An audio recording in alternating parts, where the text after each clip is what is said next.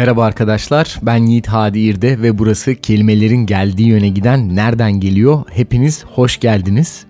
Bugün bölüm 2, Mezdeke ve sonuçları nereden geliyor?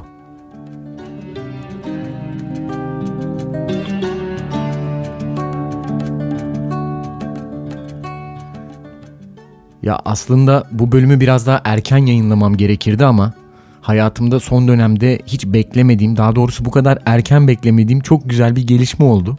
Ben dayı oldum arkadaşlar. Vallahi dayı oldum hayatımda ilk kez. Yeğenim de hayatında ilk kez yeğen oldu sanıyorum. İnsan dayı olunca tabii e, yayınlarını da geciktirebilir diye düşünüyorum. Size daha önce Nereden Geliyor'un görselci başısından bahsetmiştim kardeşimden. E kendisi de haliyle ben dayı olunca o da anne olmuş oldu. Aynı zamanda e, enişte de sevgili enişte o da baba oldu. Hepsini buradan kutluyorum ve yeğenime de hoş geldin diyorum. İnşallah bir gün büyüyecek ve bu yayını o da dinleyecek ve daha sonra da gülümseyecek. Gurbet eldeki bu insanlara selam gönderiyorum. Bu arada şimdi yeğen, dayı, işte anne, baba, kardeş hatta enişte falan dedik ya. Ya bu Türkçedeki akraba isimleri hakikaten apayrı bir evren. Buna kesinlikle bir seans ayırmamız lazım. Bu da bir kenara not olsun. Ama bugün özelinde şimdi aklıma geldi diye söyleyeceğim. Ya bu enişte kelimesi ne karşı böyle bir şeyim var. Bir soğuk geliyor bana böyle dış kapının dış mandalı gibi enişte. Yani ben de e, şahsen bir enişte olmakla beraber ya enişte denmesindense mesela kayınbirader bence daha güzel ya. İki tarafa da iki türlü de kayınbirader denebilir ya da birader. Bu arada birader de brother'la aynı kelime falan. Neyse şimdi oraya girmeyelim. Girersek çıkamayız. Biz bugünkü konumuza geri dönelim. Bugün Arapçadan daha doğrusu Türkçedeki Arapça kelimelerden bahsedeceğiz. Tevekkeli değil e, başlığımızı yani mezdeke ve sonuçlarını da bu sebeple koydum. Yine tuhaf bir başlık oldu ama onun sebebini de bilare anlatırım. Ama şu şeyle başlayalım istiyorum. Demin bir kelime söyledim. Tevekkeli değil diye daha doğrusu bir kalıp. Tevekkeli yani Arapça gibi duruyor değil mi? Peki nedir bu tevekkeli dersiniz? Ya da tevekke diye bir şey mi var? Ya da bir yer mi var? Tevekkelilik ne demek? Tevekkeli değil dediğimizde ne demek istiyoruz? Ya biliyorsunuz tevekkeli değil hani boşuna değil e, boş yere söylemiyorum falan anlamında kullandığımız bir şey. Ama hakikaten o mu demek? Tevekkeli diye bir kelime Arapçada aslında yok. Bu bizim dilimizde bu hale dönmüş olan tevekküli kelimesi. Arapçadaki kelime aslında tevekkül. Tevekkül nedir bilirsiniz. Hani e, tevekkül etmek denir. İslam'da yeri olan bir kavram aslında bu. Yani bir insanın bir şeyleri yapıp işte bir şeyle uğraşıp bir yerden sonrasını artık Allah'a havale etmesi, ona bırakması, Allah'a güvenmesi. Ve bu kelimenin içerisinde aslında vekil, vekalet, müvekkil kelimelerinde de rastladığımız e, bir kök var ve buradan hareketle aslında tevekkül e, güvenme, inanma anlamında. Yani aslında biz tevekkeli değil dediğimizde tevekküli değil, tevekküle dayanarak değil yani ben böyle herhangi bir şeye güvenerekten, bunu boşlayaraktan, başka bir şeye havale ederekten söylemiyorum. Bunun üzerine kafa yordum veya bunun bir sebebi var anlamına geliyor. Hani boşuna değil demek ama biraz daha derin bir boşuna değil deme şekli diyebiliriz. Zaten tevekkelinin ne olduğunu bilmediğimiz için de daha mistik bir boşuna değil deme şekli oluyor bizim için. Diyerekten bu bölümün sonuna geldik çünkü Arapça çok zormuş vazgeçiyoruz deyip burada mesela kapatırmışız programı. Yok.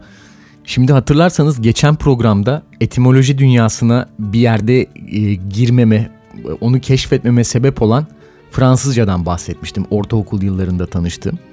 E, bu defada biraz Arapçadan, Arapça kelimelerden bahsedelim istedim. Çünkü şimdi düşününce benim hayatımda yabancı diller içerisinde Fransızcadan sonra en büyük ağırlığı olan ve e, köken bilime dair en çok etrafımda sinyallerini gördüğüm dil Arapça. Tevekkeli değil, Arapça aslında bize en çok kelime vermiş olan dil. Yabancı diller içerisinde birinci yani şampiyon dil Arapça ve ikinci en çok kelime vermiş dil de Türkçe'ye Fransızca. Sonra da liste yanılmıyorsam işte Farsça, Rumca e, veya İngilizce falan diye gidiyor ama bu Arapça ile Fransızca açık ara sözlüğü doldurmuşlar. Yani Arapça 6000 küsur, e, Fransızca'da 5000 küsur kelime vermiş Türkçe'ye. Sonra diğerleri işte bin ve daha aşağısı olarak işte yüzlü e, sayılar olarak bayağı kopuyorlar. Diyerek size Arapça kelimelerle ilk olarak nasıl tanıştığımdan biraz bahsetmek istiyorum. Aslında Arapça ile tanışıklığım eminim sizinkinden pek farklı olmamıştır. İlk olarak yani ana dili Türkçe olan biri olarak Arapçayı ezan sesinde herhalde duymuşumdur.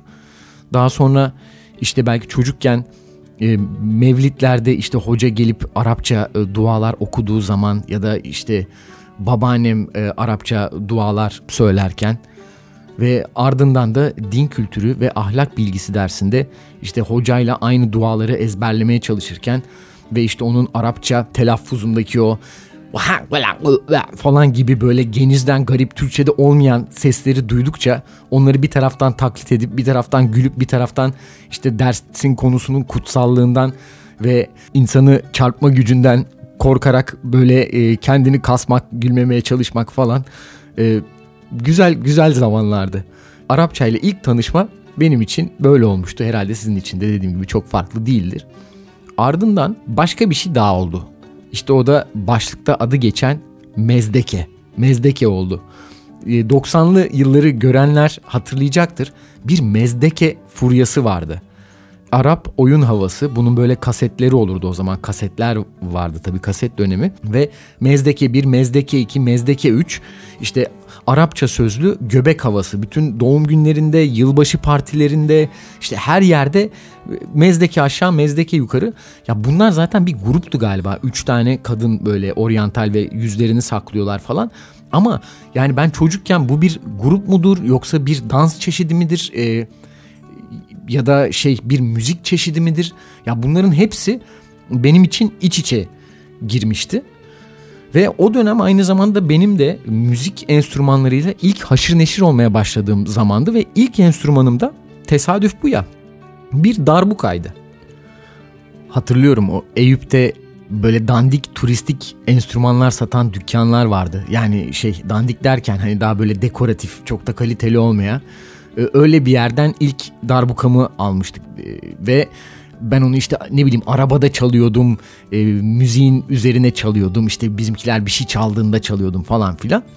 Darbuka ile tanışıklığım böyle başlarken bir taraftan da işte e, Arapça e, en azından telaffuzuna ve kelimelerine olan ilgim de öyle başladı. Yani nasıl derseniz e, şimdi hiç yerimden kıpırdamadan şöyle darbukamı uzanarak e, Arapça ile olan münasebetimin başlangıcına bir örnek vereyim. Şöyle bir şeydi mesela.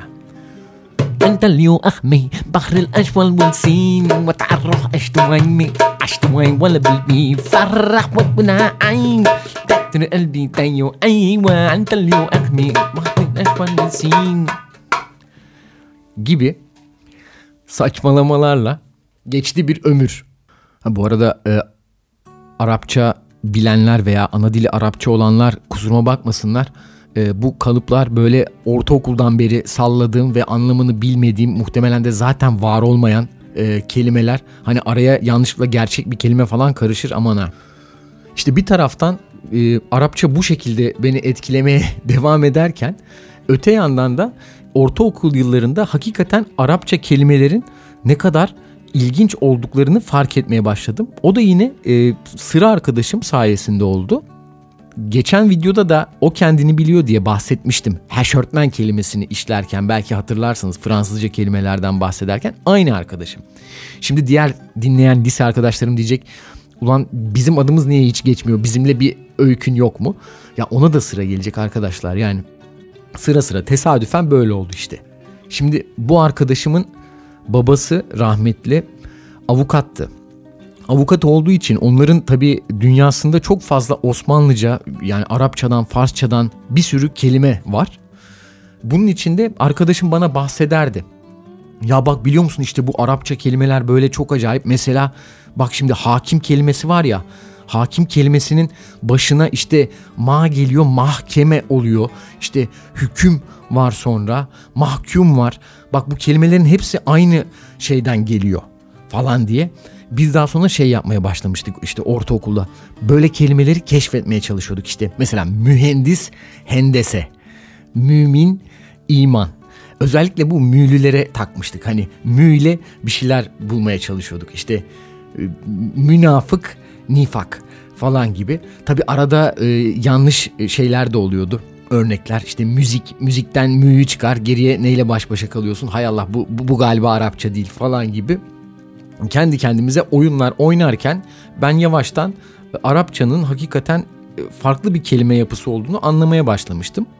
Sonra aradan seneler geçti ve malumunuz bu nereden geliyor projesi vesilesiyle bu Arapça kelimeleri biraz daha inceleme fırsatım oldu ve tabiri caizse büyülendim. Yani Arapçadaki kelimeler her bir kelime ya da kelime grubu sizi başka bir evrene, başka bir kavram dünyasına götürüyor. Burada e, bizdeki gibi böyle fiil kökleri işte gel, gör, yap, et falan gibi hani bizim fiil köklerimiz var ya. E, orada öyle bir fiile bağlı bir kökten ziyade 3 e, tipik olarak sessiz harflik e, kökler mevcut. Bazen bu 4 de olabiliyor e, ama e, çoğunlukla 3 ve e, bu 3 sessiz harfin arasına giren, önüne arkasına eklenen başka sesler sayesinde siz bir e, kavram evreni oluşturuyorsunuz. Küçük bir kavram dünyası ya da oluşturuyorsunuz. Hep verilen örneği vereceğim. En basit örnek olduğu için. KTB kökü. Şimdi bu bize KTB'den ziyade KTP olarak geçiyor. Çünkü mesela kitap kelimesinde söz konusu. Kitap dediğimizde o yazılmış şeyi anlatıyoruz. Katip onu yazan kişi oluyor. Kütüp kitabın çoğulu oluyor. Daha sonra e, mektep var. E, yazıldığı yer yani aslında yazıhane gibi bir şey oluyor mektepte.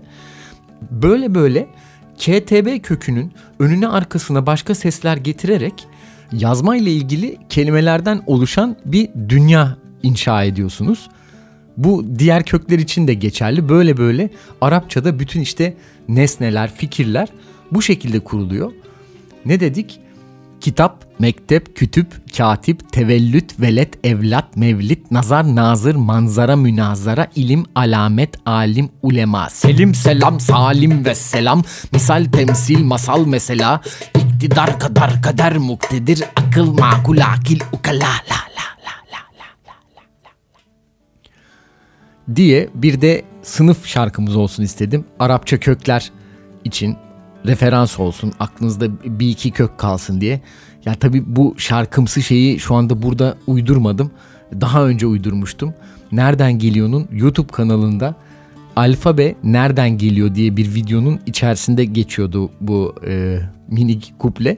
E, bu arada eğer Arapçaya ve alfabeye, yazıya, e, yazının nasıl bulunduğuna dair e, bir fikir edinmek isterseniz veya bu konu ilginizi çekiyorsa o videoyu izlemenizi şiddetle tavsiye ederim. Hazır oraya gitmişken bir de abone olursanız hiç de fena olmaz yani. Zaten iş bu video alfabenin nasıl bulunduğunu anlatırken ki bu işte Fenikelilerle başlıyor. Yani harf sisteminin nasıl bulunduğunu anlatırken Araplar dahil bütün Akdeniz havzasında bulunan o toplumların nasıl aslında iç içe yaşadıklarını ve nasıl bilgi, kültür alışverişi yaptıklarından da bahsetmiş oluyor. Hakikaten de öyle şimdi mesela Arapça kelimelere baktığımız zaman onların hikayesine baktığımız zaman Orta Doğu'da ve Akdeniz'de başka dilleri de nasıl etkilediğini görmüş oluyoruz. Sadece Türkçe ile değil aynı zamanda Yunanca ile Farsça ile de devamlı iletişim halinde olmuş Arapça. Hatta bunun bazı örneklerini e, dilimizde rastlıyoruz. Mesela filozofi kelimesini düşünelim. E, filozofi işte düşün bilim mi diyelim. Bunun batı dilindeki yani batılılardan aldığımız hali filozofi. Bir de bunun doğulu hali var biliyorsunuz felsefe. O da doğudaki versiyonu gibi.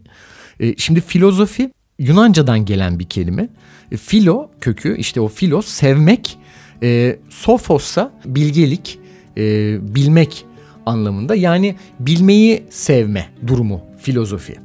Peki felsefe nedir? Aslında felsefe filozofiden farklı bir kelime değil.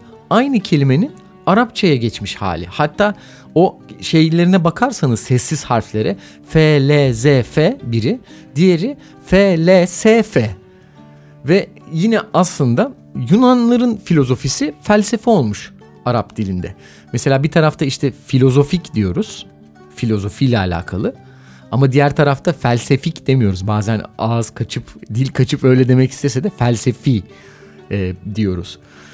Aynı şekilde mesela sofistike diye bir kelime var. Çok sofistike bir kelime.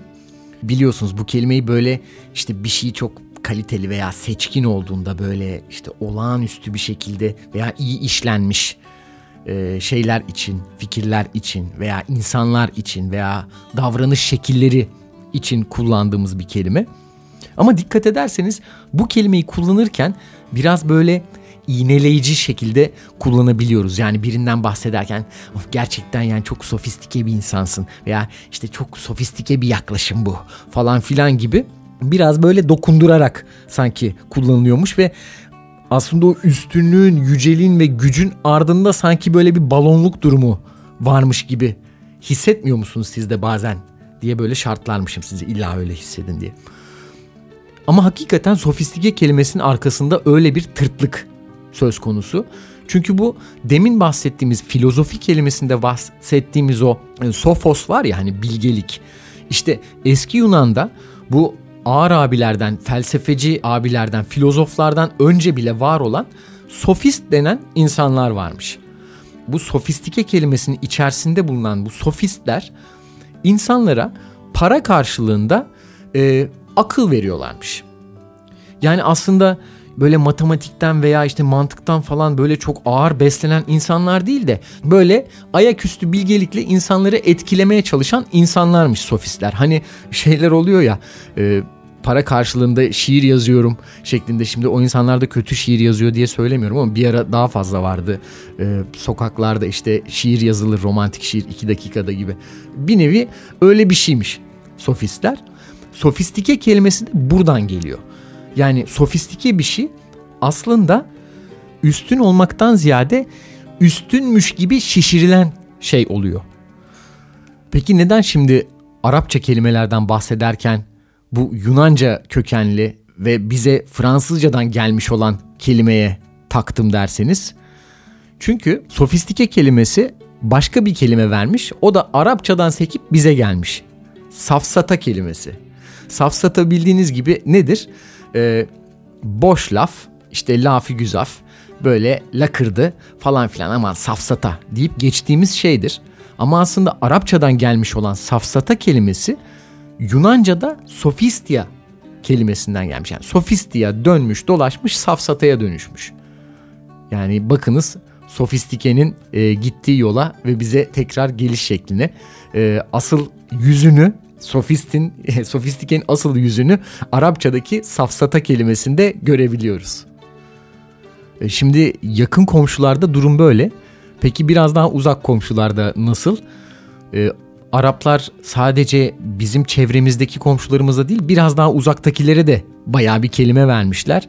Tevekkeli değil adamlar e, ta İspanya'ya kadar varmışlar biliyorsunuz. Orada da bir e, medeniyet kurmuş Endülüs Emevileri. Avrupa dillerine bir sürü Arapça kelime ve bu sayede kavram girmiş. Bunlar da dönüp dolaşıp tekrar bizi bulmuşlar. Mesela şaşırtıcılarından örnek vermek gerekirse amiral. Amiral kelimesi e, Fransızcadan geçmiş dilimize ama İngilizce halini de biliyoruz admiral. Şimdi ben admiral kelimesini düşündüğüm zaman aklıma e, doğrudan İngilizce'deki to admire fiili geliyor. Yani hayran olmak. Admiral sanki böyle hayran olunası kumandan falan gibi. Tabii o da saçma oluyor ama kelime olarak orada duruyor ya. Yani orada. Gelin görün ki e, admire'la hiçbir alakası yokmuş amiral kelimesinin. Amir al-Bahr. Arapça bir tamlama oradan geliyor. Buradaki amir emir. Hani Arap emirlikleri var ya oradaki emir yani o işte e, kumandan veya baş Bahr'taki kişi gibi emir veren kişi gibi düşünebiliriz. Al Bahr da the sea hani Bahriyeli diyoruz ya deniz e, askerlerine. İşte oradaki Bahr da deniz demek Al Bahr the sea gibi oluyor. Yani Amir Al Bahr deniz kumandanı emiri anlamına geliyor. Ama kısalmış Avrupalıların dilinde ve amiral olarak kalmış. Hatta oradaki işte o aradaki D sesini de Avrupalılar koymuş. Kendi e, admirare e, fiiline işte admire benzettikleri için muhtemelen. O D de araya girivermiş onların dilinde. Ya işte böyle dilden dile kelimeler geçince bu araya giren veya aradan çıkan e, harfleri de engelleyemiyoruz. Deminki işte sofist diye safsata örneğinde de bahsettiğimiz gibi. Yine Avrupa'dan gelmiş başka bir tanıdık kelime. Özellikle matematik dersini İngilizce almış olanlar hatırlayacaktır. Algebra. Birilerinin mutlaka e, belalısı olmuştur algebra. Yani cebir. E, hesap kitap işi. Aslında bu yine demin bahsettiğimiz nasıl denizden bahsederken al-bahr dedik. Aynı şekilde bu da al-cebr. The cebir gibi düşünebiliriz. Başında da işte artikeli olduğunu düşünürsek. Cebir e, algebraya da yol açmış bu hesap kitap kelimesi Arapçadan gelen bir kavram ve aslında direkt matematikle alakalı bir kelime değil. Asıl anlamı mesela e, kırılan kemiği kaynatmak yani bir şeyi zor kullanarak, güç kullanarak birleştirmek anlamında kullanılmış. Hatta cebir kelimesine benzeyen bir de cabbar kelimesi var Arapçada yine hani cabbar böyle güçlü kuvvetli üstün insanlar için kullanılan bir kelime. Mecbur kelimesi var. Bir şey yapmak zorunda olmak durumunda kullandığımız mecbur kelimesi veya mücbir kelimesi bunların hepsi işte zorla, güçle, kuvvetle bunlarla alakalı kelimeler. Peki matematiğe niye girmiş? Matematikte niye var? Çünkü Harezmi'nin bir kitabı varmış işte şimdi bunu okuyorum bir yerden ezberden söylemeyeceğim. Kitabul Cebr val Mukabala diye bir eser. Bunun içerisinde geçiyor. Hatta orada bir de mukabele e, kelimesi var. Yani bir denklemde bir şeylerin karşılıklı gelmesiyle alakalı olsa gerek. Burada geçiyor cebir kelimesi. Algebra da buradan gelmiş. Ama Türkçe'de sadece bu şekilde görmüyoruz bu kökü. Başka bir yerde daha geçiyor. Kebir kelimesi. Büyük anlamındaki kebir kelimesi Aramice'de gebar kelimesi üzerinden cebire bağlanıyor. Yani cebir, cabbar, kebir aynı dünyaya aitler. Kebir çok kullandığımız bir kelime değil. Niye şimdi bunu söylüyorum diyeceksiniz. Bu kökten gelen yani büyük olma fikrini veren kebirden gelen onunla kökteş başka kelimelerimiz var. Mesela kibir kelimesi. Kibir ne demek? Büyüklük taslayan insandır değil mi? Kibirli olan insan. Ama aynı kökten gelen başka bir kelime var. Tam onun karşısında duruyor. O da kibar kelimesi. E, tuhaf bir şekilde kibar kelimesi de aslında Arapçadaki vezinlerden birinde e, büyüğün çoğullarından biri. Büyük demenin çoğul hallerinden biri kibar kelimesi. Yani aslında biz hani kibarları şimdi çağımızda böyle daha şey görüyoruz ya hani vur ensesine al ağzından lokmayı şeklinde gördüğümüz kibarlık aslında büyüklüğün ta kendisi oluyor. En azından ana dili Arapçada. Gördüğünüz gibi Arapça kelimeler tıpkı Fransızca kelimeler gibi hatta onlardan daha fazla olmak suretiyle etrafımızı her yerden çevirmişler. Sırf doğudan değil aynı zamanda batıdan da basıyorlar. Bir de Arapça kelimelerin şöyle bir olayı var. Yani çok fazla olmalarının dilimizde bir sebebi de bu kökten hareketle yani üç harfli köklerden hareketle sülale halinde gelmeleri. Yani bir kelime geldi mi asla Fransızcadaki gibi böyle efendi efendi tek başına böyle monsieur olarak gelmiyor. Adam geldiği zaman bütün sülalesiyle geliyor. Mesela demin işte bahsettik ya kitap, mektep, kütüp, katip falan filan. Yani bir kavram varsa yandın. Ondan sonra zaten böyle foş diye 10 kelime birden geliyor geleceği zaman Türkçe'ye. Onun için bir taraftan da o kadar çok Arapça kelimemiz var. Ee, artık bundan sonra çok Arapça işleriz biz. Çünkü çok fazla kelime var. Umarım sizin de ilginizi çekecektir. Zaten mesela bir kelimenin, bir konseptin hem Arapçası hem Türkçesi hem de Batı dillerinden geçen versiyonu falan bunları karşılaştırdığınız zaman acayip keyifli oluyor. Çünkü hepsinin ardında başka bir fikir oluyor. E, şimdi böyle dedim yani bir örnek vermeden bari bırakmayayım sizi. Mesela mühendis kelimesi. Bilimle alakalı bir kelime yine. E, biliyorsunuz mühendis işte hendese yapan demek. Hendese ne? Hendese aslında yer bilim. Hatta endaze kelimesi Farsçada adımı anlatmış. Buradan hareketle hendese aslında arazi bilimi gibi bir şey oluyor. Mühendis de haliyle ne oluyor? Araziyi ölçen insan oluyor. Şimdi batıya gidelim bir de. Mühendisin batı dillerindeki en hani bildiğimiz karşılığı ne? İngilizce'de de olan engineer kelimesi. İşte Fransızcası engineer falan ve onun zaten türevleri var batıda daha çok. Bu mühendisin batıdaki karşılığı oluyor diyebiliriz. Peki nereden gelmiş bu engineer kelimesi? Dikkat ettiyseniz engineer kelimesinin içerisinde engine kelimesi var. Bu da İngilizce'de işte motor anlamına geliyor ya da bir düzenek, makine anlamına geliyor. Haliyle engineer de bu düzeneyi, makineyi inşa eden kişi oluyor. Peki o engine kelimesi nereden gelmiş? Latinceden gelen aslında iki kelime var burada. Biri o baştaki en ya da in içi anlatıyor bu. İçte olanı anlatıyor. İkinci kısımdaki o e, yine denen kısımda aslında doğma fikrini veriyor. Mesela genius kelimesi var ya dahi anlamındaki genius kelimesi İngilizce'deki aynı kökten geliyor.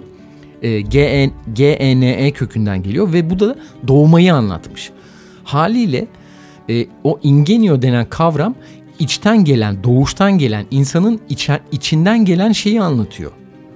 Şimdi şu farka bir bakın.